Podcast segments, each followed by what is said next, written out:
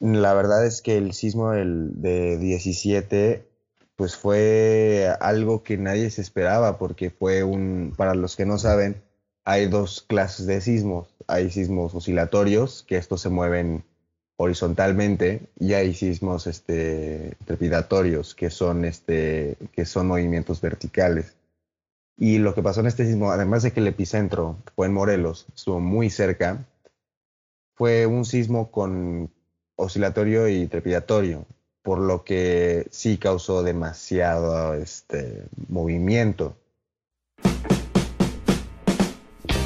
Bienvenidos a Nación Real Estate, el podcast para entender sin complicaciones ni mareos el mundo inmobiliario, en donde platicaremos de la mano de nuevas generaciones y de los expertos en el tema de compra, renta e inversiones en bienes raíces. Yo soy Andrés Vargas y seré el que los oriente en este mundo llamado bienes raíces, la cual hay una creencia que hacen infravalorar este negocio y no darle la importancia que merece. Y yo me voy a dar a la tarea de explicar paso a paso cada uno de los temas de suma importancia. Los invitamos a que nos sigan en nuestras redes sociales como Nación Real Estate en Facebook e Instagram para más tips y temas inmobiliarios. Sin más preámbulos, comenzamos este episodio. Bienvenidos al primer capítulo de Nación Real Estate. Yo soy Andrés Vargas y en este capítulo inaugural traigo la participación de un invitado que más que invitado es un amigo mío de toda la vida. Lo llevo conociendo ya casi 10 años. Nos conocimos en secundaria. Se los presento. Su nombre es Alan Morlet. Actualmente vive en la Ciudad de México. Está estudiando la carrera de arquitectura en el Tecnológico de Monterrey, Campus Ciudad de México CCM, en donde se ha destacado pues en varios proyectos y talleres, entre los cuales destacan como Mejor Proyecto a Casa Residencial Insight 2018 por parte del Tecnológico de Monterrey Campus Ciudad de México CCM. Ha participado en Vivienda Colectiva Insight 2019. Tuvo la mención honorífica Insight en el proyecto de una escuela de preparatoria pública. Ha participado en los talleres de Luis Barragán, donde consistió en la elaboración de un pabellón por parte de la UNAM, donde obtuvo un segundo lugar y mención honorífica. En esta ocasión, pues para inaugurar este podcast, tuvimos la oportunidad de platicar de varios temas, como las viviendas en serie, en cuanto a su orientación, localización y la plusvalía, las tendencias arquitectónicas y pues entre otros temas que consiste también la estructura de los edificios, los mejores tips para la compra de un inmueble eh, desde el punto de vista arquitectónico. Y pues bueno, eh, no los alargo más. Sin más preámbulos, los dejamos con esta entrevista. Espero que la disfruten. Alan, el micrófono es tuyo. ¿Cómo estás? ¿Qué tal, hermano? ¿Cómo estás? Muchas gracias por invitarme a, tu programa. De verdad es un honor para mí. Muchas gracias por las palabras, de verdad. Este, yo creo que este proyecto que estás emprendiendo ahorita va este, a, salir, va a salir adelante y te deseo lo mejor reitero, si hay algunas fallas este, con el audio, es por la llamada de Skype. Esperemos que, que, en este, que en esta plática se pueda, se pueda escuchar claro las cosas importantes que se quieren tocar aquí en este, en este capítulo.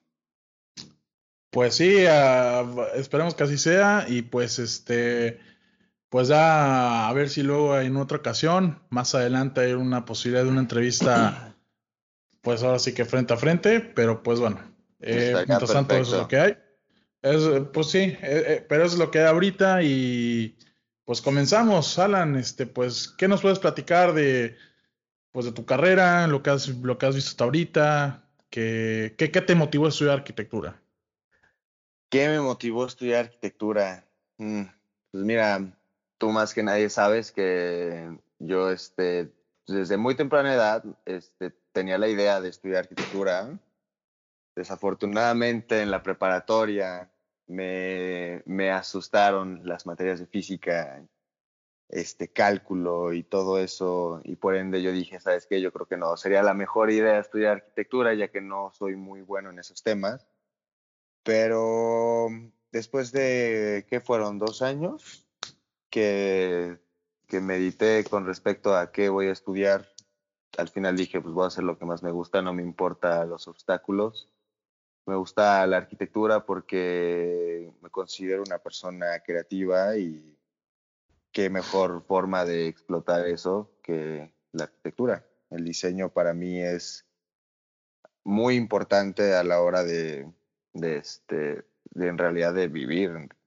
Mucha gente no lo ve de esa manera, pero si se pone a pensar todas las cosas que utilizan, ya sean este, aparatos, eh, lo que sea, todo está basado en diseño y creatividad y es algo que pues no se puede tomar en este a la, a la ligera.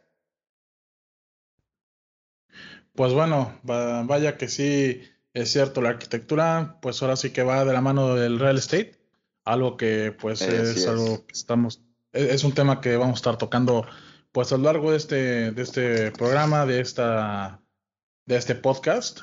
Y pues bueno, eh, pues cuéntame de lo que has visto, de, las, de los proyectos que has hecho, de todo lo que ha conllevado hasta ahorita tu carrera como arquitecto.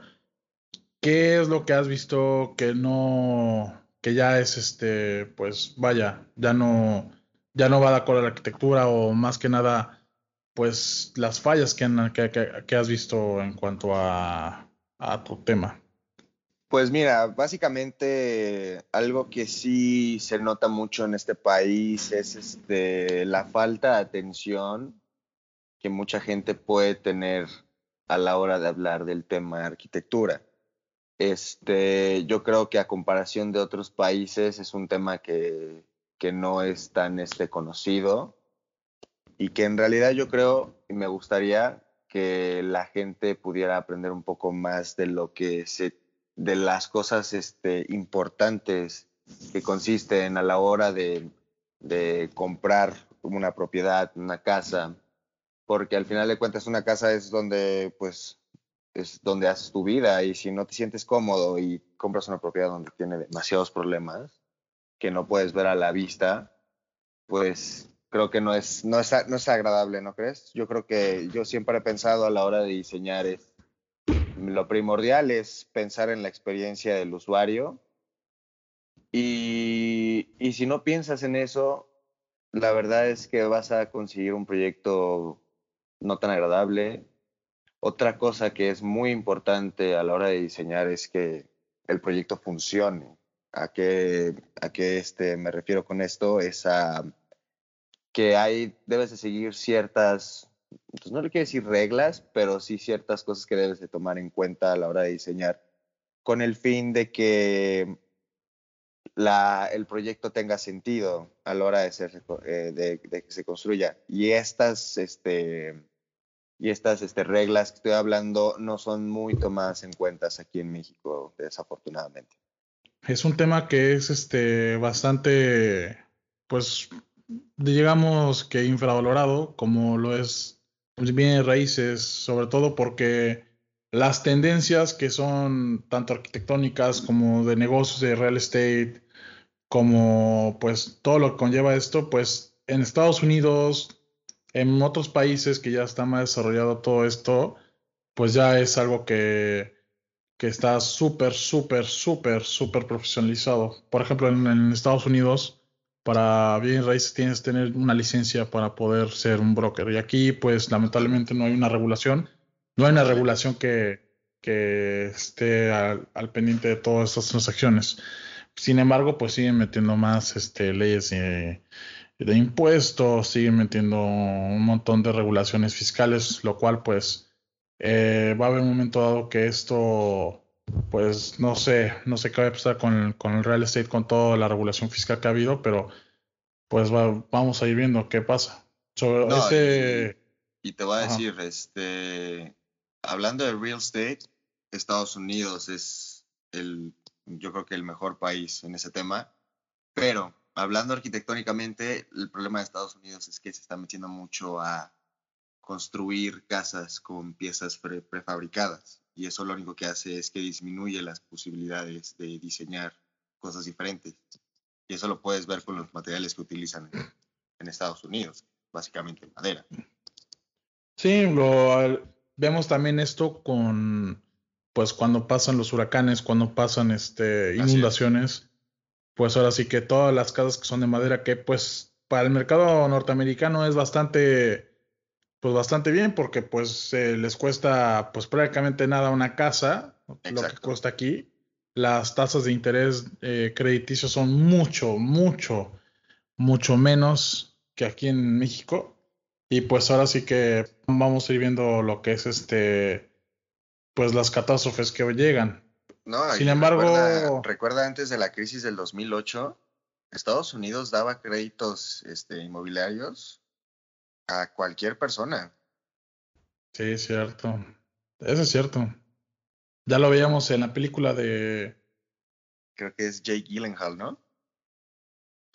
Sale, sí, o sea, sale eh, La Gran Estafa. La Gran Estafa es esta película que nos enseña un poco acerca de lo que eran los créditos en, pues en ese entonces y cómo fue que pues se estalló la burbuja inmobiliaria y se vino la, la gran crisis que pues sí azotó demasiado los créditos en Estados Unidos. Así es. Alan, ahorita hablando de pues, todo esto que ha pasado con las fallas arquitectónicas, pues tú llevas viviendo en México desde el 2015 a 2016 aproximadamente. Eh, ya te, tocó lo que fue el sismo del 2017. Así es. Dime qué fue, qué fue lo que viviste tú con ese sismo en cuanto a, digo, obviamente personalmente, primero que nada, y pues ahora sí que desde el punto de vista arquitectónico, ¿cómo, ves que, que estuvo todo lo que fueron pues las estructuras de los edificios, los fallos, todo eso. ¿Qué, me puedes contar acerca de eso? Sí, mira, este, fíjate que el sismo de 2017, pues sí fue un, fue un caso, digamos, extraordinario. Este, desde el sismo del 85, eh, la normativa de construcción de la Ciudad de México cambió demasiado después de estos, de estos sucesos. ¿A qué te refieres con que cambió? O sea, cuál, o sea, ¿cuál era el antes y después de la normativa? Pues mira, antes del sismo del 85, la verdad es que no se construía ni se pensaba tanto en lo estructural. ¿Me explico?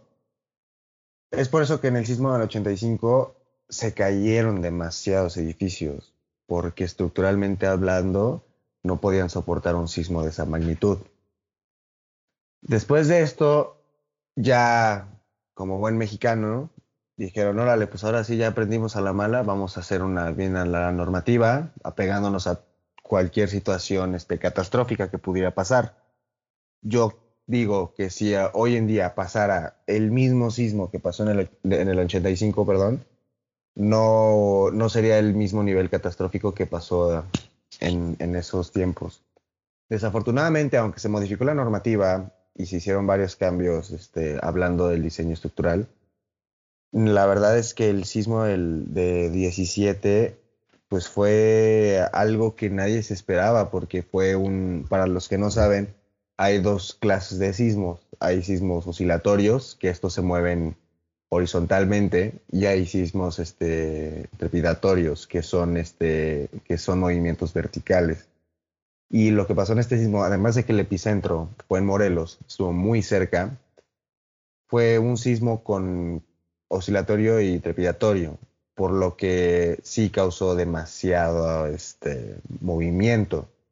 Ahora, hablando de, de analizando dónde fueron los, los, mayores casos de, destrucción en el sismo, nos podemos dar cuenta que fue básicamente en el sur. Esto es Coyoacán, Tlalpan, Xochimilco. Esto se debe a que en el sur el terreno es demasiado eh, débil. Es, este, es un terreno que, se llama lacustre. Esto es un terreno basado en lagos y es un terreno bastante difícil de usar a la hora de construirse. No es igual vivir en Pedregal, que es este, un terreno demasiado resistente gracias a la, a la piedra volcánica, a vivir en un lugar como Xochimilco, que están cerca los lagos de Xochimilco, donde están las trajineras y todo eso. Ahora, después de, de esto, la normativa también se tuvo que cambiar por este caso. desafortunadamente, como buenos mexicanos que somos, no pensamos lo peor. Y, y la verdad es que sí puedo decir que fueron muchos casos de negligencia a la hora de, este, de que pasó el sismo. ¿Me explico? La verdad es que aquí este, este tema es perfecto de lo que vamos a hablar de, de, de, las, de los tips a la hora de comprar una propiedad, ya que mucha gente se quedó sin sus casas por este tipo de cosas. No estaban estos edificios pensados, estructuralmente hablando, para aguantar un sismo de esta magnitud. Y por ende, propietarios perdieron sus casas y sus departamentos. Desafortunadamente es por esto.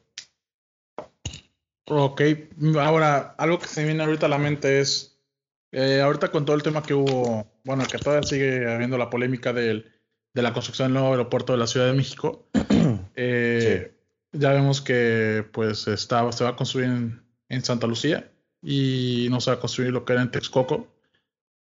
No vamos a estar en temas políticos, simplemente vamos a entrar en esto. Claro. Si vamos, si, si vamos a. Si se hubiera construido el aeropuerto, digamos que se hubiera construido antes del sismo. Con todo esto que dices de que pues Texcoco está en el sur. Sí. Y el sur fue la zona más afectada. ¿Cómo hubiera impactado el sismo en el aeropuerto si se hubiera construido en base a la normativa de la Ciudad de México? Usando los mejores materiales, toda la estructura bien ordenada ¿Cómo hubiera afectado? ¿Tú crees que si hubiera habido algún problema con el aeropuerto? Digo, porque pues la inversión era, bueno, es bastante grande. ¿Tú crees que si hubiera habido alguna polémica, se hubiera dañado, se hubiera, pues, este, ¿qué, qué hubiera pasado con esto? Pues mira, eh, tú mismo diste la respuesta. Eh, fue un proyecto con una inversión demasiado grande podemos tomar de ejemplo el, vigente aeropuerto de la Ciudad de México. En realidad, en el sismo no tuvo ningún problema estructural. Este, y esto se debe a la gran inversión que también se le hizo a este aeropuerto, a pesar de que se construyó hace varios años. Ahora, hablando del proyecto del aeropuerto en Texcoco, se está, la, la, polémica era, se está construyendo sobre un lago. ¿Estás de acuerdo? Ok, sí, sí. Pero la, polémica pero la gente no tenía en cuenta que el lago de Texcoco en realidad ya está seco. O sea, sí sigue siendo, sí sigue, digamos, está seco en un, digamos, 70%. Y la verdad es de que, como, le, como te digo, sí es un terreno bastante complicado a la hora de construir, pero debido a la, a la inversión que se le está haciendo, la verdad es que yo en lo personal no creo que hubiera sido un problema. Mm, yo este, creo que hubiera de, sí se hubiera detenido la construcción y se hubiera replanteado varias cosas de, por ejemplo, si estás ya construyendo esto, pasa esto que fue el sismo, ok, ¿sabes qué? Vamos a replantearnos esto porque tuvimos esta situación, a ver si está bien o a ver si podemos prevenirlo. ¿Me explico? Ok. Eso es lo que hubiera pasado. Hubiera habido un antes y un después, Exacto, exacto yo creo que se hubiera modificado el, el, proyecto hablando estructuralmente. Ok. Pasamos al tema en sí de lo que, pues ahora sí que el punto, el punto clave de la entrevista, vamos a llamarlo un diálogo. Eh, Pasemos al tema de las viviendas. Claro. Vamos viendo que las viviendas, pues hay veces que, por ejemplo, aquí en la ciudad de Cancún, ha habido una construcción enorme, enorme de, viviendas, de, pues ahora sí que viviendas tipo interés social, vamos a llamarle eh, premium. Eh, pero muchas veces, por ejemplo, cuando te toca ir a ver, pues esas propiedades, esas residenciales nuevas que son en serie, pues digamos que son muy calurosas, son muy pequeñas, están muy mal distribuidas, sobre todo, pues hay mucha, muchas personas viviendo en esas viviendas, lo cual hace que se estén, estén sobrepobladas y sean mini ciudades prácticamente. ¿Tú cómo ves esta construcción de, de viviendas en serie? ¿Cómo, o sea, cuál es tu analítica sobre esto? Mira, este tema de, la construcción de, las viviendas en serie, este problema no solo aplica en la ciudad de Cancún, es un problema global, pero sí es más común que las viviendas en serie se construyan aquí en México, desafortunadamente. Ahora, el problema de, estas casas en serie es de que se quieren ahorrar en costos, ya sean materiales, y en construcción. Antes de tomar ese tema, sí este, quiero ver a ver si podemos este, más o menos compartirles cómo sería el proyecto de una casa, digamos, de interés este, medio. ¿Cómo sería un proyecto que funcione ahorita hablando en Cancún? ¿Qué te parece? Ok, entremos en eso, me parece perfecto. Para ti, como, como arquitecto, un proyecto de, casas, ¿cómo sería ideal? ¿Cuál sería, pues ahora sí que la orientación, la localización? ¿Qué, es lo que genera esa plusvalía en sí a una, una casa, un conjunto de casas? ¿Cuál sería, pues, tu, tu punto de vista en ese sentido?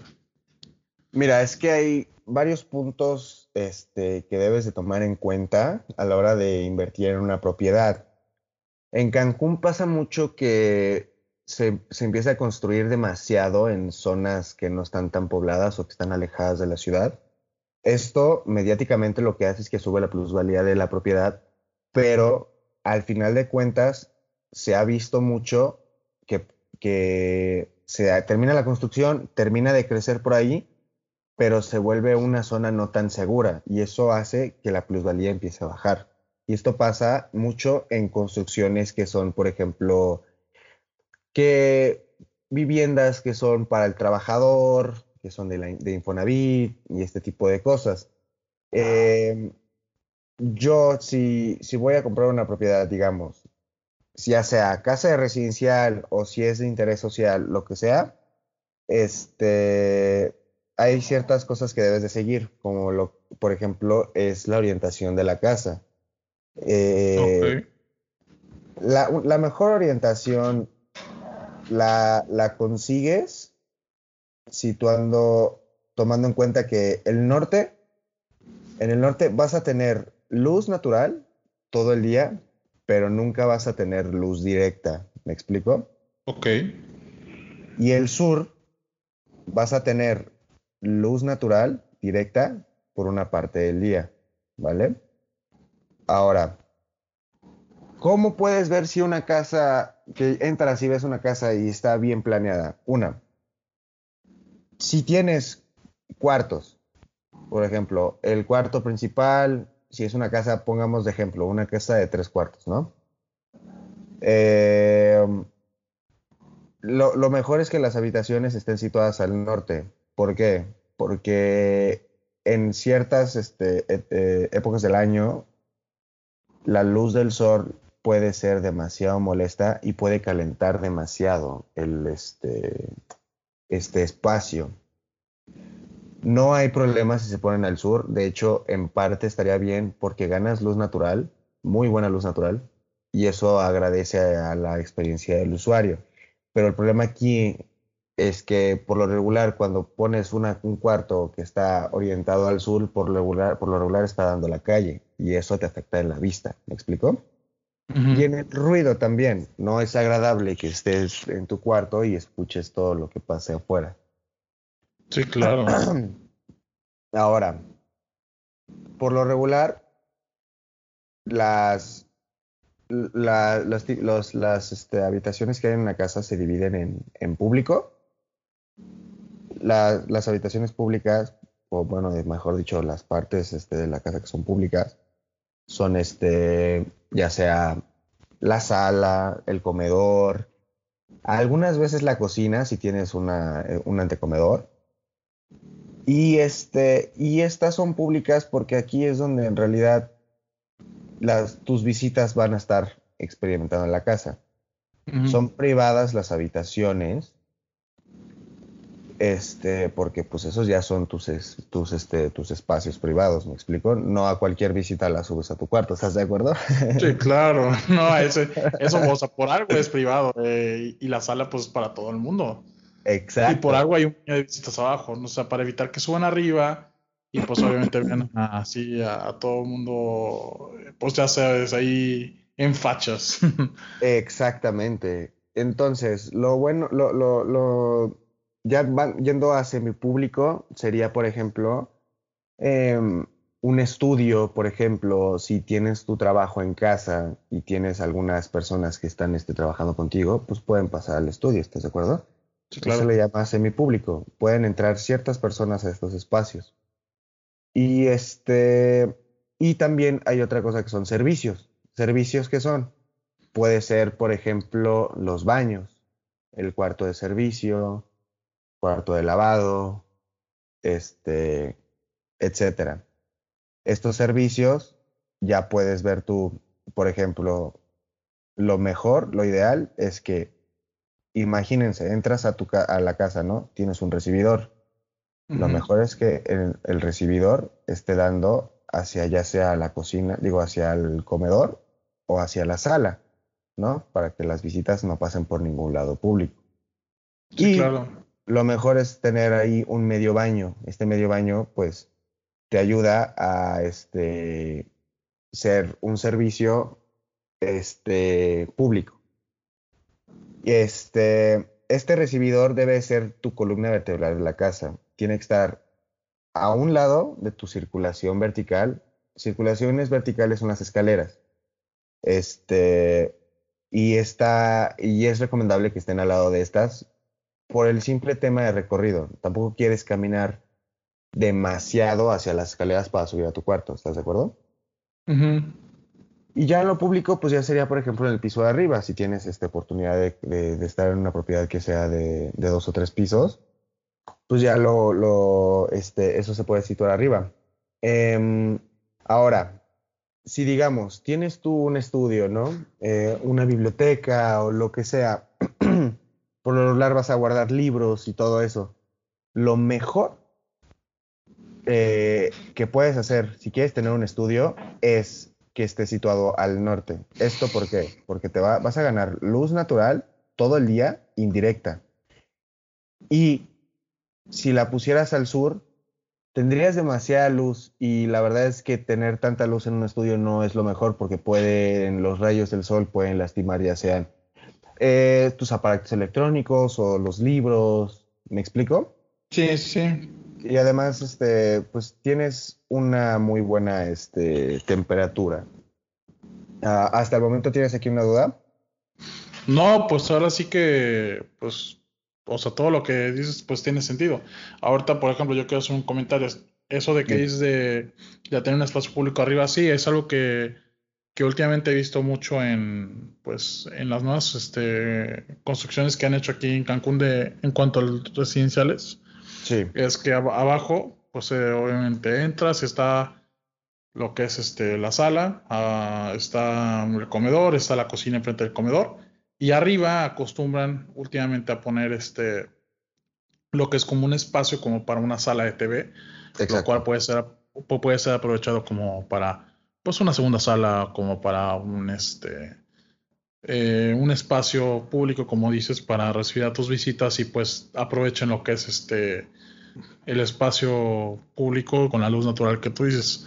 Ahora, lo que yo he visto también es que están desaprovechando mucho lo que es este la orientación, porque un, me, o sea, me ha tocado también ver eso mismo, pero pues mm, ese espacio está muy frío, está muy este no llega mucha luz. Y la verdad sí es muy si es muy este si es muy desaprovechado eso en el sentido de que no, o sea, ¿para qué tienes ese espacio si no se va a estar usando?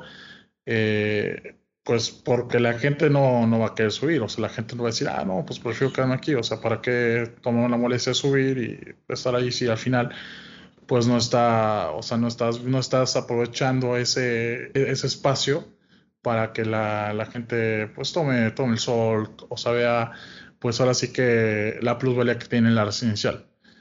Eh, un profesor una vez me dijo, los arquitectos son los principales culpables del cambio climático. ¿Y esto por qué? Porque vemos megaconstrucciones, edificios gigantes, lo que sea, ¿no? y estos no se preocupan por, por este por el, el, la cantidad de electricidad que, que, están ocupando y no aplican ninguna regla bioclimática. ¿Me explico? Ahora, por, por, ejemplo, regresando a la casa, la cocina, la puedes poner situada al norte o al sur y no importa, es una cocina. ¿Me explico? Aquí ya es más el acomodo de tus muebles, este, como es la estufa, el horno y todo eso. Si entras a una cocina y tu estufa está al lado de una ventana, corre de ahí. Porque la verdad, tomamos como lógica, una ventana te va, te va a entrar este aire, te va, se te van a apagar tus, este, tus quemadores en la, en la, en, en la estufa, por ejemplo. Es un ejemplo muy, digámosle X, pero que no mucha gente toma en cuenta, ¿me explico? Sí, porque la gente al fin y al cabo dice, bueno, pues ahí veo cómo lo soluciona, pero es algo que, que, que, que, te va a largo plazo y vas a decir, no, pues qué mal construcción, qué tengo, y al que final... cerrar la ventana para poder prender la estufa y luego y pues obviamente ajá. Y obviamente si, si tú estás rentando pues ah pues sencillo pues me cambio a otro lugar donde tenga una mejor orientación y sencillo pero la gente que compra dice, no, pues ya, pues, pues, pues, ¿qué hago, no? O sea, no hay otra forma, tengo que, o sea, tiene que innovar para poder este, solucionar ese problema. Totalmente. Y pues al, fin, al, fin, al final, pues es un problema que va a decir, no, pues qué construcción tan, tan, tan este, horrible, eh, arquitectos mediocres, y al final, pues sí, tiene razón, pero también esa persona puede ser tanto culpable como el arquitecto de haber escogido esa casa y no haber previsto sus problemas. Totalmente. No, y por ejemplo, ya digamos, recapitulemos. Cuartos, recomendable que estén orientados al sur, ¿ok? Ok, sí, sí. cualquier, cualquier sala de TV, estudio, lo que sea, situado al norte, ¿ok? La cocina puede estar situada al norte o al sur, no importa. La cocina, recomendable que esté al sur para que te llegue buena luz, ¿vale? Ok. Y esto va, eh, aquí yo siempre he entrado en un pequeño dilema con la sala, porque te dicen que lo recomendable es que la sala esté orientada al sur.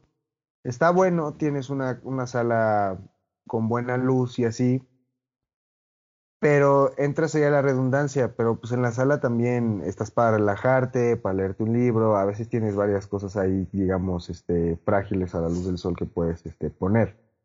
Pero si la sitúas en, en el norte, tienes una sala muy fría y por ende no vas a utilizar ese espacio.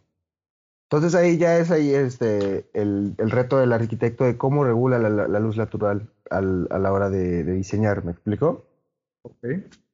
Um, los baños, todo lo que son este, servicios sanitarios, ya hablando ahorita de instalaciones, sí es lo más recomendable que estén juntos con pegados.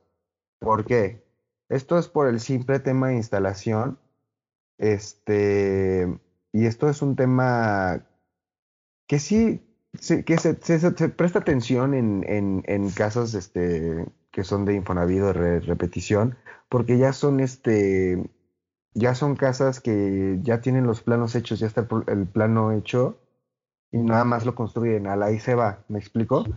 Entonces, por lo regular, en temas de instalaciones y así no hay tanto problemas en casas de eh, repetitivas. Si hay problemas, pues qué chafa casa, la neta. Pero, este, ¿qué otra cosa hay que tomar en cuenta? Todo lo que, lo que me he dado mucha cuenta es que con el tema de instalaciones la gente no está para nada informada y eso está muy mal porque puede ser peligroso a la larga. ¿Qué son las instalaciones? Ya sean instalaciones hidráulicas, manejan toda el agua de la casa, desde la toma de agua de, de, de este, pública hasta el medidor, tu llave de paso, hasta tu cisterna, tu tinaco, todo lo que abastece tu casa, esa es una este, instalación hidráulica. La regulación del boiler con lo que son el agua caliente y el agua fría. Y en cuanto a las instalaciones eh, sanitarias, Es un tema, digamos, desagradable porque es todas las bajadas de aguas negras de la casa.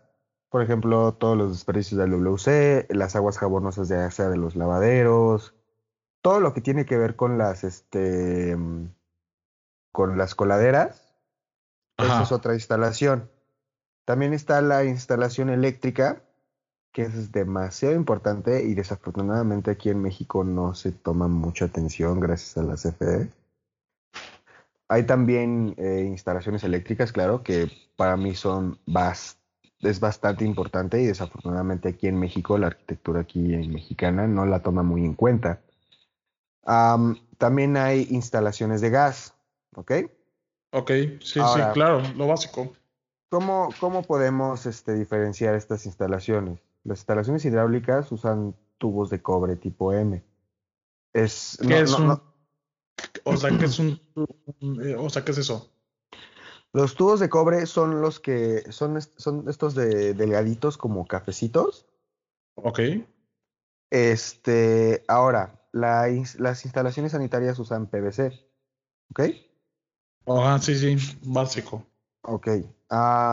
bueno, la, instalación eléctrica tiene que ver desde, desde el medidor hasta tus mismos enchufes. Todo, es, todo eso es lo eléctrico, focos, luces, eh, toda la iluminación eléctrica de la casa. Y la instalación de gas se diferencia de todas porque son este tienen que ser este tubos color amarillo. Esto es para diferenciarlos. ¿Me explico? ¿Las de, las de gas? Las de gas, así es. Ok. Ahora, eh, para no alargarnos tanto en el tema, si quieren este, que les explique más sobre instalaciones, este, me pueden este, preguntar. Ahí luego les paso mis redes sociales y ya con mucho gusto les explico. Pero eso, sí, eh, eso, lo vamos al final, claro.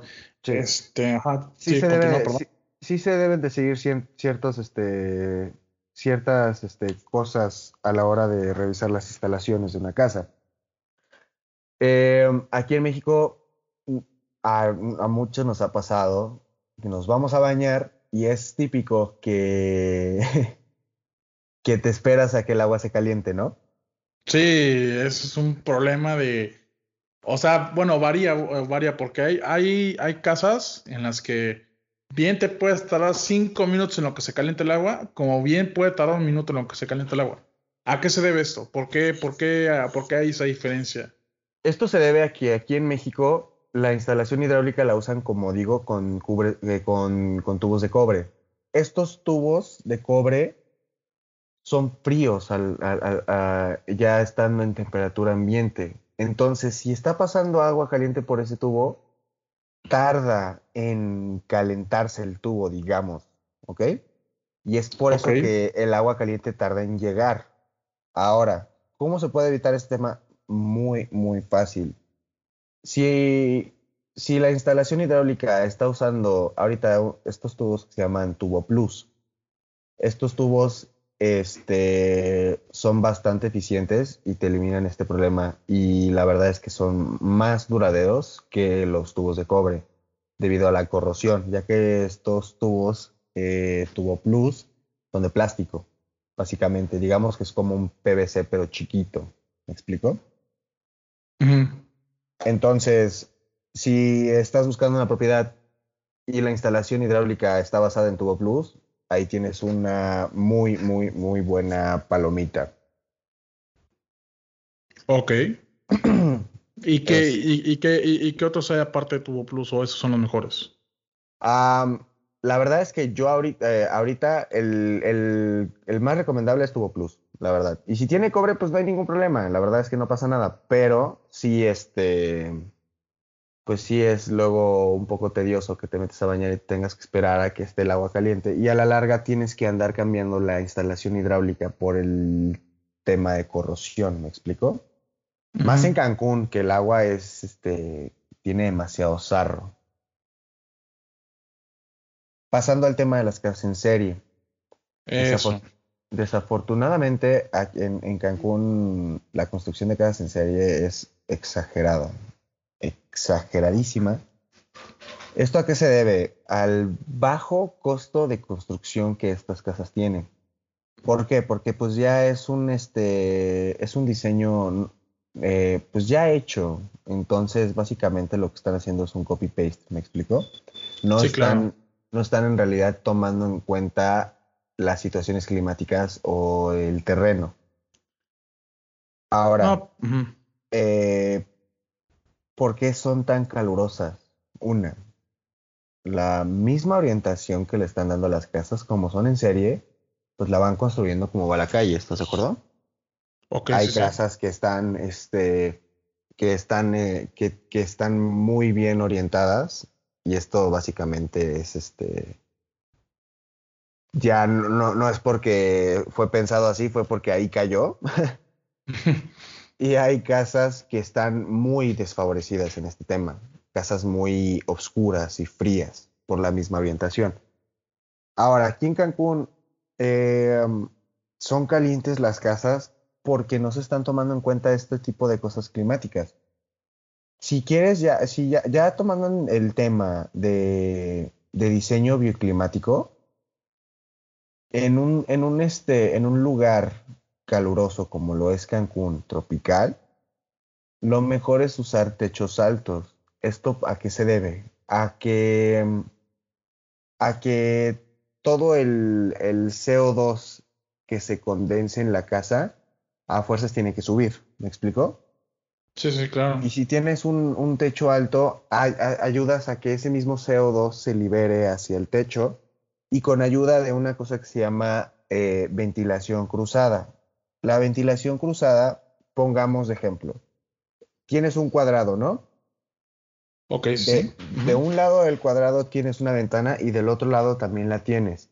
Si abres las dos ventanas, lo que estás haciendo es que estás entrando el aire, este, digamos, mm, limpio dentro de la casa y estás sacando el aire contaminado con CO2 fuera de la casa. Esto es ventilación cruzada y esto, desafortunadamente, por no tener este el, en mente en dónde está orientada la casa, puede que no funcione esto se debe a que se, se debe hacer un estudio de terreno y ver, eh, ver dónde están los vientos dominantes en, en, en, ese terreno, ¿me explico?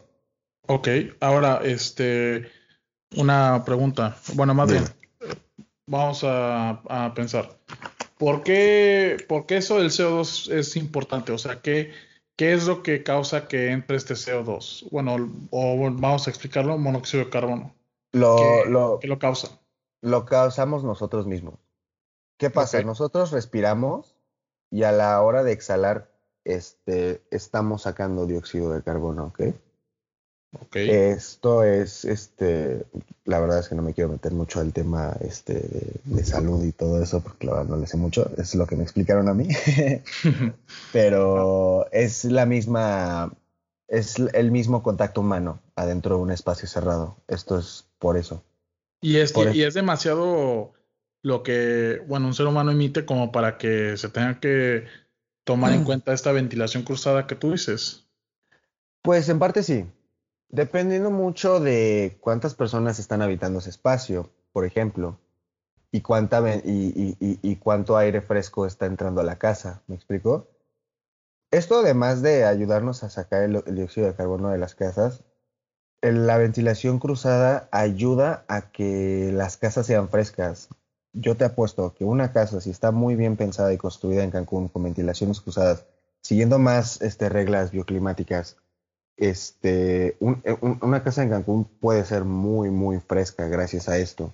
Y no tienes que hacer uso de un aire acondicionado, que esto también es otro problema. Utilizas el aire acondicionado gastas demasiada luz y, es, mm, eh, y no estás ayudando, digamos, a, al ecosistema. ¿Me explico? Sí. Si tienes una casa en un, en, digamos, en Cancún y no necesitas del, del aire acondicionado todo el día como luego lo hacemos en, allá en Cancún, es una casa muy bien pesada eh, bioclimáticamente hablando.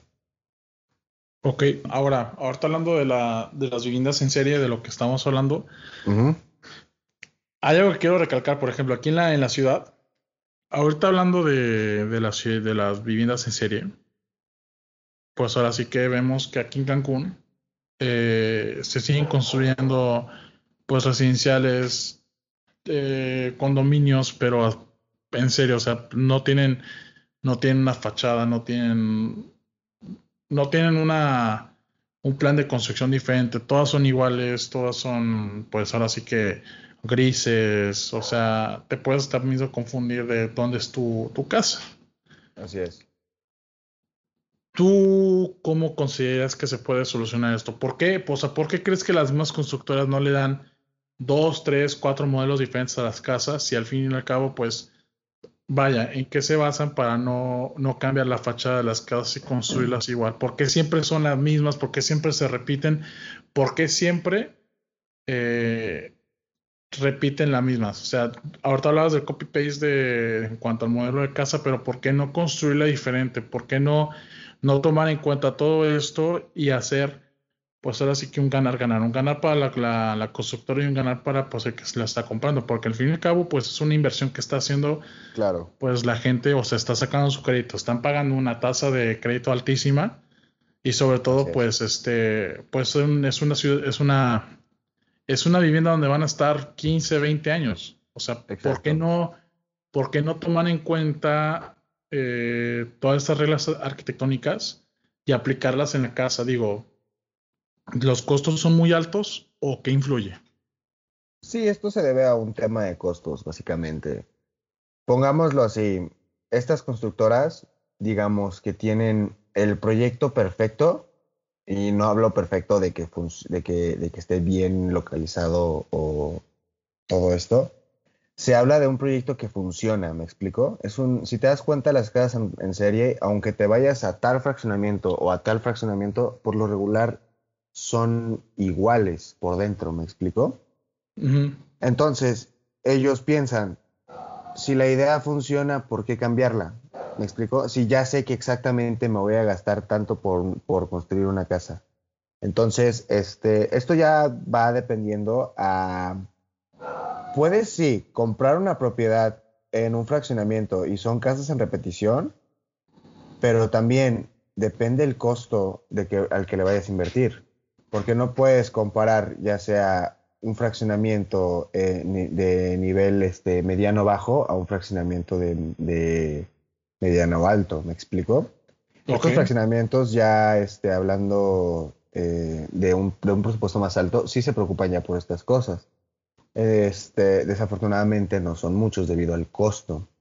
Esto debe ver al costo de materiales, a la cantidad que estás utilizando, es, algo un poco alarmante que te venden una casa así, digamos, con un crédito demasiado injusto, eh, pero al final de cuentas, si te pones a pensar, te están dando una propiedad bastante barata. Esto es un arma de doble filo porque la misma calidad de construcción y de uso de materiales no es la mejor. En Dubai es, es común las casas en repeticiones, pero ellos, ellos sí adaptan el, el, el, este, el ecosistema en el que ellos están. Ellos usan demasiados este, paneles solares, sí se preocupan por la orientación. De hecho, viendo un plano de, una, de unas casas de repetición en Dubai, es muy curioso cómo están este, construidas, porque son casas repetidas, sí, pero no están, digamos, en serie de una línea recta y va y te van 10 casas. ¿Me explico?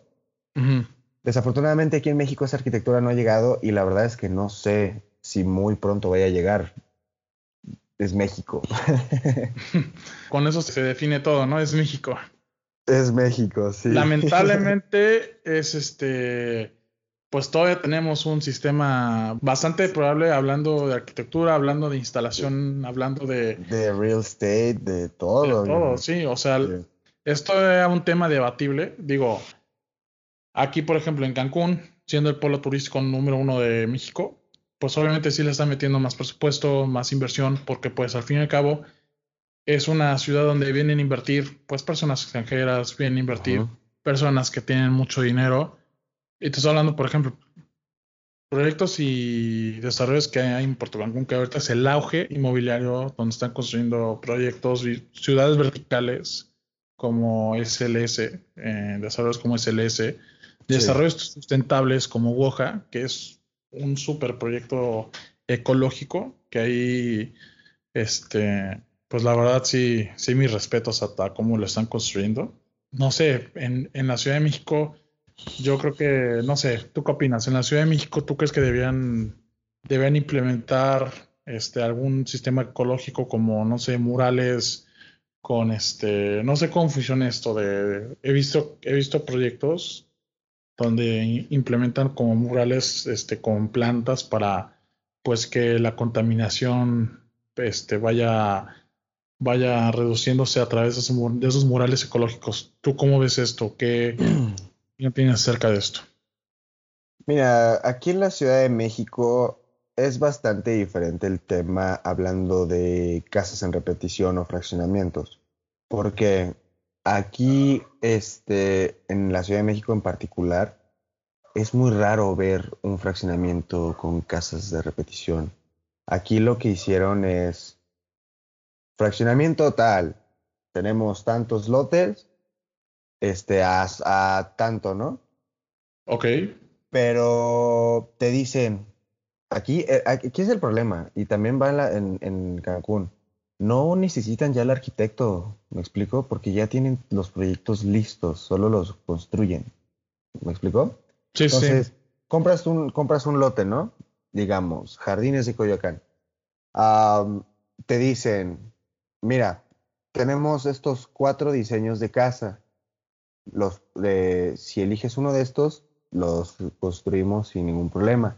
Si no, eh, si no te gusta ninguno, puedes hablarle a un arquitecto y que te construya una casa y no hay ningún problema. Es tu, es tu propiedad, ¿sabes? Y lo que pasa, la gente se va más por, ay, pues si ya están aquí estos diseños ya hechos, mejor elijo uno de estos y ya quedó, ¿sabes? Ahora, porque te, te ahorran dinero en el sentido de que ya no tienes que pagar por un arquitecto. Ahora, aquí en, en, los diferentes fraccionamientos de la ciudad son así de tantas, hay unas casas que tienen este diseño, que tienen otro, o sea, es, es se, ve horrible, o sea, visualmente no se ve bien. ¿Me explico? Porque cada uno tiene una idea diferente o agarraron uno de estos, digamos, cuatro proyectos que, que, este, que están planteados, ¿no? Ahora, aquí el, el problema aquí es que, digamos, si hicieran unas casas de repetición como en Cancún, la verdad es que no habría ningún problema por el tema climático. ¿Por qué? Aquí no hace calor como en Cancún. Te pega el sol, sí, pero no es tan. No, no hay tanto problema, ¿me explico? Por la altura sobre el nivel del mar y otros factores, ¿no? Exactamente. Ahora, hablando de cómo podemos ayudar al eh, a diseñar ecológicamente hablando, ¿qué se está haciendo? La verdad es que no se está haciendo nada. Desafortunadamente, mi, respuesta otra vez es, estamos en México. este, no se hace nada en viviendas este, de tipo social. Aquí en México lo que sí se usa mucho son los departamentos. ¿Por qué? Porque no tienes tanto espacio, tienes que subirlo mejor, ¿sabes? Ahora, aquí en México no es como en Cancún, que pueden aventarse un proyecto grande como lo que es Puerto Cancún, que para mí en lo personal es el futuro de desarrollo urbano en Cancún. Aquí en la Ciudad de México ya no se puede hacer eso, porque ya está todo construido. Entonces, por lo regular es que si compras un terreno, probablemente tienes que tirar lo que ya está ahí construido y ya construir lo que tú quieras. ¿Me explico? Me comentaron una un este, algo que está pasando ahorita en México, que ahorita vamos a entrar al tema de la plusvalía. Eh, ahorita con lo que pasó eh, con el sismo, sí. Mm, dicen que los departamentos, hablando en, ahora sí que en, edificios, los departamentos que están ahorita en primer nivel, se están elevando más el costo a razón de lo que está en segundo, tercero, cuarto nivel. Esto a razón porque, pues, cuando hay alerta sísmica, salen más rápido. Ahora, ¿es una realidad si está pasando esto? O dime. Sí y no. Te voy a decir porque ahorita sí por el susto, digámosle así, ¿no? Pero ahora, si tú estás en un edificio y estás en un tercer piso para arriba, tienes prohibido salir de tu departamento en un sismo. ¿Por qué? Porque lo primero que se viene abajo, en dado caso de que se esté cayendo el edificio, son las escaleras. Entonces, ¿qué pasa? Sales de tu, de tu departamento, está temblando, la gente por pánico se quiere salir. ¿Estás de acuerdo? Sí. Pero esto no es tan recomendable porque por lo mismo de las escaleras. Entonces, si estás en un tercer piso para arriba, lo mejor es quedarte en el departamento, eh, buscar ya sea marcos de puertas o esconderte abajo de una, de una mesa.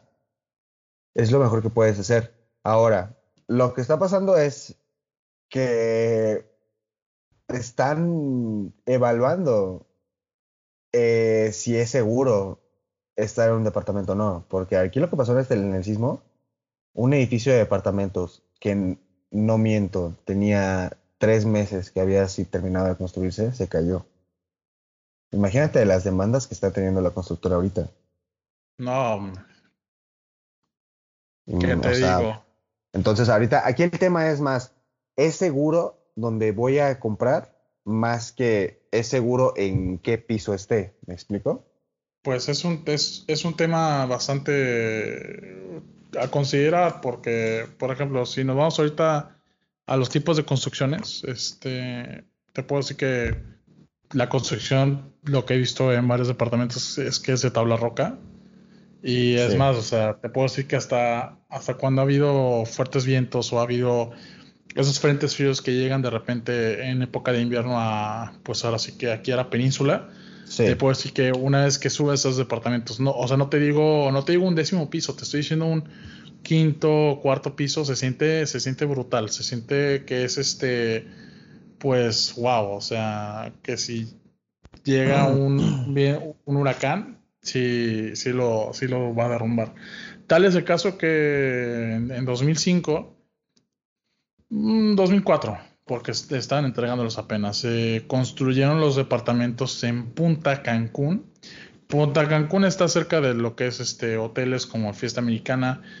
Eh, pues ahora sí que eran departamentos, eran carísimos. Era lo que es, lo que es decir ahorita, eh, no sé, desarrollos. Puerto Cancún. Ajá, como Puerto Cancún. Porque Puerto Cancún todavía en ese entonces no, no, no, no estaba desarrollado. No, la plusvalía de Puerto Cancún está subiendo. Horrible. No, sí, sí. Ahorita, ahorita la plusvalía está muy, muy crecida, lo cual es algo muy bueno. Pero, bueno, ahorita, ahorita retomando el tema de eso de Punta Cancún, eran departamentos de lujo que pues este, estaban entregándolos, eran así como los top top en ese entonces. Y pues llegó el huracán. No es, no es este, no es broma, no es este, no estoy exagerando pero cuando pasamos después del huracán, no existían, No existían. Estaban, o sea, parece que estaban en obra negra, la pintura estaba desvanecida, la pintura estaba completamente borrada de ellos. O sea, parece que no los habían entregado y si estuvo, no sé en qué acabó, la verdad, no, no estoy muy enterado, pero sí, este, sí, obviamente se vuelven a, a construir. Creo que el seguro, el seguro pagó, eh, no estoy muy al, muy tanto como les digo, pero... Se separó un poco, se paró un rato debido a demandas de, varios propietarios. Ah, ¿tú, tú, estás al tanto de eso? Sí, sí, sí.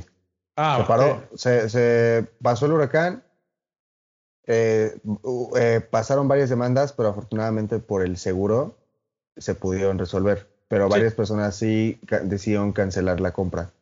Sí, eso, eso, eso sí le pegó mucho a la constructora, lamentablemente. Pero sí. este, sí, afortunadamente hubo un seguro que lo corrió.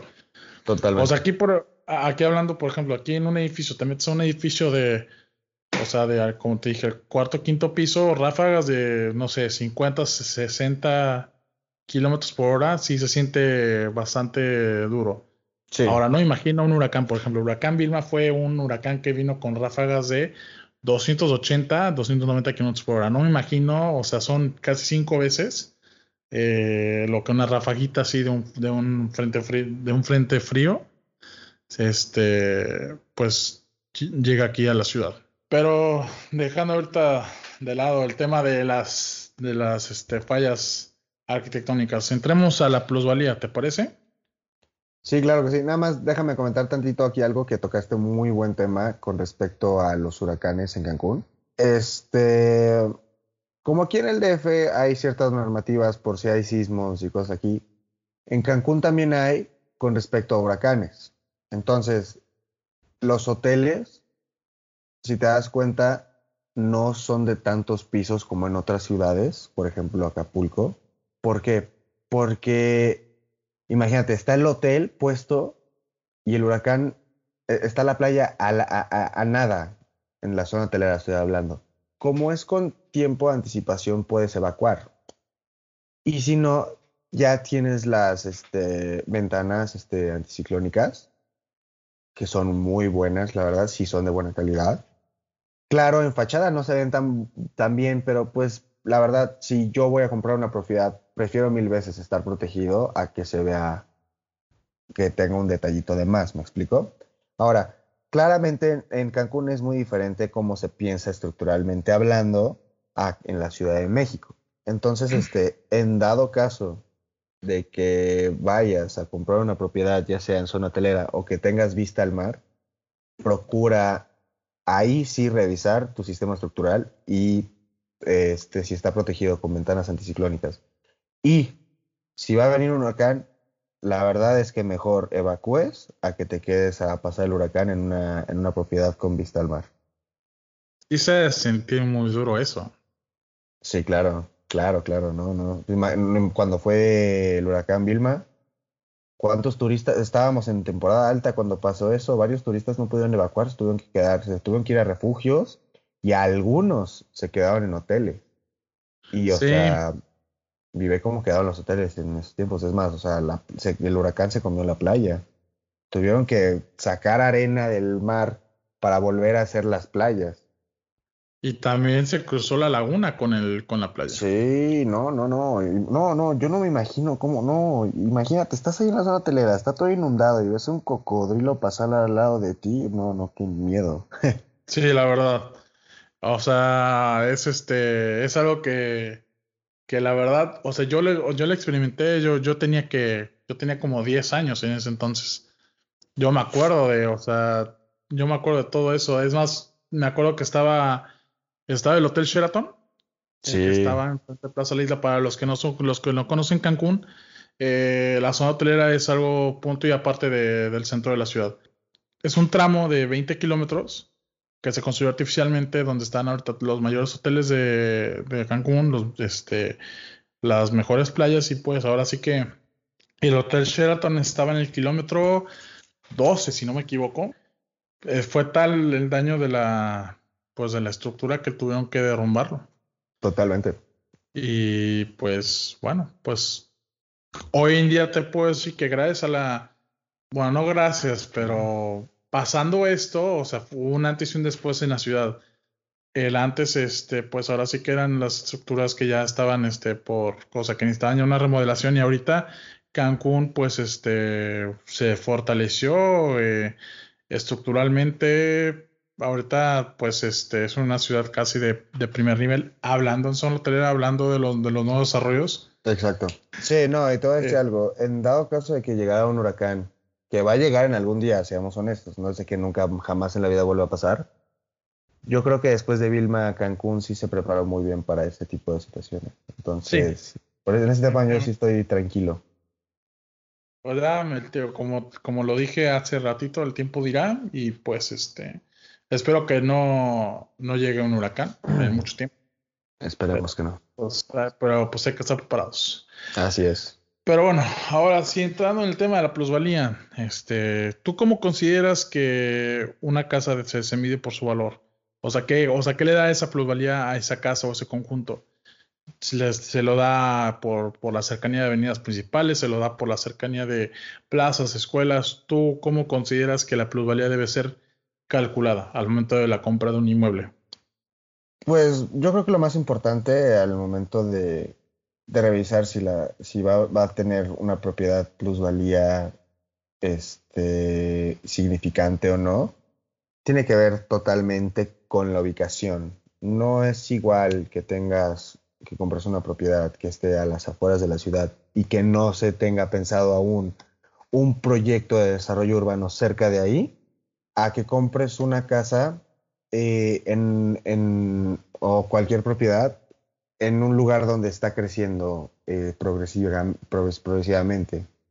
Este, tiene que ver, ya sea si el, el, terreno que estás comprando está cerca de avenidas principales, como, como, como lo comentas, ya sea este, equipamientos como lo son hospitales, este, cualquier servicio así, o también como plazas, oficinas, este, todo ese tipo de cosas. Entonces, lo más importante a la hora de ver la plusvalía es dónde está ubicado y a futuro cómo va a estar, porque también es un problema muchas veces confías en que está haciéndose un desarrollo muy grande y la plusvalía va a subir, o eso es lo que te dicen los, los este, vendedores. Y al, y al final de cuentas no tomas varias cosas. ¿Qué tal si esta zona en unos 15 años, 20, se vuelve una de las zonas más peligrosas de la ciudad?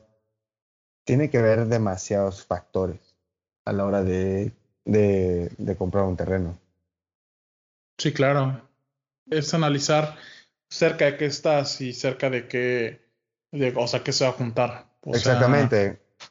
O sea, por ejemplo, si compras un departamento en Puerto Cancún, tienes asegurado que tienes una plusvalía enorme, tienes un activo muy, muy, muy importante. Porque sabes que en 10, 15 años Puerto Cancún no, no, no, no va a ser una zona fea. Es más, se va, se va a volver en una de las zonas más importantes de la ciudad a menos de que pase algo muy extraordinario, no, no, no, no va este, a afectar la plusvalía en esas propiedades. ¿Estás de acuerdo? Sí, claro. No, no, Puerto Cancún tiene una plusvalía hasta la fecha y hasta ahorita asegurado. O sea, te puedo decir, por ejemplo, de, de las, de las casas, por ejemplo, bueno, es que en Puerto Cancún originalmente primero se vendió por lotes. Sí. O sea, los lotes, ahorita, por ejemplo, un lote te costaba en ese entonces, que estoy hablando hace como 6, 7 años, te costaba alrededor de, no sé, unos 5 o 6 millones de pesos. ¿Ok? Ahorita, ahorita, ese lote, ese mismo lote, te está costando 11, 12 millones de pesos. Y hasta 13. también depende de dónde está ubicado. Mm. O sea, se, se, se, duplicó, los que invirtieron en ese entonces se, o sea, duplicaron su, su inversión. Digo, obviamente, pues tuvieron que dejar pasar un, un, un rato, porque pues ahorita en Puerto Cancún ya hay una plaza, ya hay varios conjuntos residenciales. O sea, ya hay una, o sea, ya hay una plusvalía que lo que, que sigue que sigue incrementando. Con el simple hecho de que se construyó la plaza, la plusvalía subió demasiado. Porque además es, una plaza cotizada que tiene establecimientos, la verdad, eh, restaurantes caros, mm, tiene tiendas bastante exponenciales. Este, los cines, el cine VIP. E, exacto. O sea, tiene, o sea, ahora sí que no necesitas salir ya de, de ahí para, para este, pues para pasarla bien o, para ir con tu familia. No, y, o sea, ve la entrada principal de la plaza. Hay dos, por la zona hotelera o por Cancún. O sea, sí, sí exactamente. No, no, no, o sea, se la, se la volaron. O sea, hermoso. Sí, está súper bien esa plaza, la verdad. Sí. Y la, Y, o sea, la estructura está muy bien hecha. Es una plaza bastante fresca al momento de caminar. Es una plaza donde no, no vas a pasar este calor, no vas a pasar este. Es una plaza que en cualquier, en cualquier punto te puedes parar y puedes decir, ah, está muy fresco. Y aparte, algo que le da mucho auge también es que tienes una vista hacia las a, los canales este, construidos, digo, artificialmente por, por, por, por Cancún, donde tú puedes, tú puedes pasar con tu yate por ahí y pues súper bien. O sea, que digo, para, para, los que tienen la posibilidad de, de adquirir un yate, obviamente, sí, pero tú puedes pasar por ahí. Sí, o sea, súper bien. Digo, también este, pues es un desarrollo único. Ha marcado una atención después en la, pues en la, en las tendencias inmobiliarias de la, pues de la ciudad. Exactamente. Esta tendencia que están teniendo las plazas ahorita últimamente, este estilo que tiene, por ejemplo, es este, se llama Marina Town, ¿no? Ajá. Es un estilo que estaban aquí, yo vi en, la Ciudad de México, se construyó una plaza que se llama Plaza Oasis, y estoy 100% seguro que también es la misma constructora que, que, está, que, que Marina Town. O sea, es una tendencia muy buena que está regresando, porque hubo un tiempo en el que las plazas empezaron a ser cerradas y ya no, este, se, eh, eh, volvían claustrofóbicas, ¿no? Deprimentes. Y, es, y aquí utilizando ahorita esta experiencia, le das al, al usuario esta experiencia con el, con, con, el exterior, es muy buena a la hora de ir a la plaza. Claro, te llueve, pues ya, ni, pues, hay unas por otras, ¿no? sí, claro. Y por último, pasemos a lo que son las tendencias arquitectónicas. Tú como, claro. pues ahora sí que estudiante de la Escuela de Arquitectura, ¿cuáles puedes considerar que son las tendencias en este año? En este, bueno, en este inicio de década, 2020, ¿cuál, cuál, ¿cuáles crees que son esas tendencias que puedan llevar al siguiente nivel la arquitectura y el real estate? Mira, si, si vemos en, si vemos atrás de 2010 a 2019, la arquitectura ha evolucionado y se ha ido a un, a un muy buen camino en el sentido de que se está tomando más en cuenta la situación ecológica ahorita en el planeta. ¿A qué me refiero? Todas estas reglas este, de diseño bioclimático siempre han estado, pero afortunadamente se está tomando ya más en cuenta. Entonces, una tendencia, por ejemplo, que se está haciendo ya ahorita, que, que, que es ya, digamos, de cajón, ya ni siquiera le puedo decir tendencia, es este manejo de, de espacios eh, interiores con exteriores, esta relación que debe de haber. ¿Me explico? Uh -huh. Ahí está, hay, hay, por ejemplo, casas, claro, residenciales, que tú mismo haces que, y también son inteligentes, claro, todas las, la, la cancelería, lo que son los vidrios, se mueven y hacen que, digamos, tu sala esté ahora ya en el exterior. ¿Me explico? Uh -huh. O sea, lo que se, en pocas palabras, esta relación de interior, de espacios interiores con exteriores, está siendo ya muy remarcada. Otra cosa es el minimalismo. Se están tratando de limpiar mucho las fachadas y están viéndolo como menos es más. En parte está bien y en otras partes no está tan bien. Depende mucho de si es un buen arquitecto, ¿me explico? Porque okay. que menos sea más es algo muy complicado de, de, de lograr. Es Tiene que ser un, un, arquitecto que esté, pues que tenga ya experiencia haciendo ese tipo de, de, minimalismo, ¿no? Exacto, y además que tenga un buen manejo de materiales. Este, se está utilizando mucho ahorita las fa fachadas con contrastes este, de madera, eh, de piedra, como que, que, se, que, se, que se vea un contraste a la hora de, de, de visualizarlo. También se están, este, eh, se están mucho, están usando mucho el manejo de volúmenes, de que no solo sea una, una caja o un cubo. Bueno, siempre se ha tratado la arquitectura, ¿no? Pero combinado con esto minimalismo y simple que te estoy hablando, combinado con el manejo de, de volúmenes, eh, yo creo que mientras la arquitectura se esté yendo por el camino de respetar las reglas bioclimáticas, la verdad es que no importa qué tendencia sea, si está respetando eso, yo creo que vamos por un buen camino. Ahora, ¿a qué te refieres con las tendencias bioclimáticas? Eh, por ejemplo, como te hablé de cosas muy sencillas, por ejemplo, eh, la ventilación cruzada, el efecto chimenea, este, eh,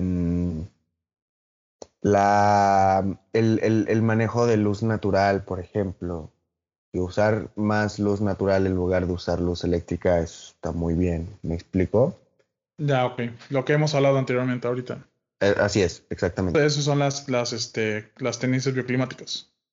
Ajá. Que en realidad ni siquiera son tendencias, son reglas, porque siempre han estado, ¿no? Nada más que últimamente ya se están preocupando más por eso. Sí, ya están haciendo más este, sustentables las, este, las viviendas. Exactamente. No, y no solo las viviendas, también la, lo, los rascacielos. Un rascacielos es contaminante, pero a otro nivel. Y están ¿Ah, haciendo. ¿sí? Sí, claro. Imagínate cuánta electricidad usa, cuánta agua usa. Entonces lo que están haciendo es, este, por ejemplo, los rascacielos están este, haciendo techos verdes. Estos techos verdes que hacen, pueden agarrar este agua pluvial y la reutilizan. Ah, también este, se plantan diferentes, este, pues no vamos a decir árboles, obviamente, pero se trata de que sea un, un, ambiente más este, ecológico, más verde. ¿Qué ejemplo puedes poner en cuanto a, más bien, qué edificio es este, ya está haciendo eso en la Ciudad de México? Mira, tal cual como, como un techo verde, pero que sí está, sí está tratando de cumplir con algunas reglas bioclimáticas, eh, la torre BBVA, Torre Mayor no, pero sí está muy bien pensado a la hora de un sismo. Porque la Torre Mayor fue, el, fue la primera construcción aquí en, en, la Ciudad de México que usa este resortes. ¿Sí, sí, sí has visto esos resortes? No, no, explícame. Son este, si, si ves la Torre Mayor por dentro, las tiene unas como columnas que están como que en X. ¿ok? Que están como que en, la fachada. Estos resortes inteligentes eh, ayudan a que el edificio se mueva con el sismo y no en contra. ¿Me explico? Digamos que amortigua el golpe. Y así, eh, ahorita, este, algún rascacielos o alguna edificación grande aquí en la Ciudad de México que esté cumpliendo al 100% con, con esto, no, la verdad es que no. No hay. No que yo conozca. Mm. Bueno, bueno, pero pues paso a paso, a ver qué, a ver qué, qué va marcando este 2020 y 2021 y, los, y a través de los años que, que van ideando. ¿Sabes dónde sí lo están haciendo? Dime. En Santa Fe. Santa Fe, México. Santa Fe está creciendo de manera impresionante. Y hay edificios que sí se ve que están este, pensados, que están mejor pensados. Y hay edificios que sí dices, hasta visualmente no se ven bien. ¿Me explico? Pero por otro pueden tener, pues, su, lo suyo, ¿no? Exacto, sí. es, Como, como quien dijera, no, no juzgues a un libro por su portada, sino por su contenido. Así es.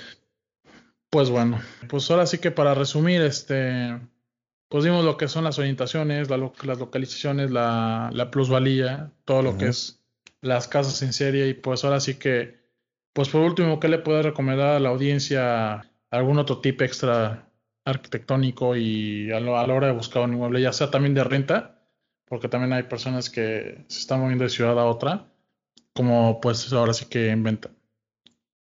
Mira, em, esto ya va fuera de la arquitectura, es si te sientes bien en, este, en ese espacio, eso, es, eso te está dando ya una gran respuesta.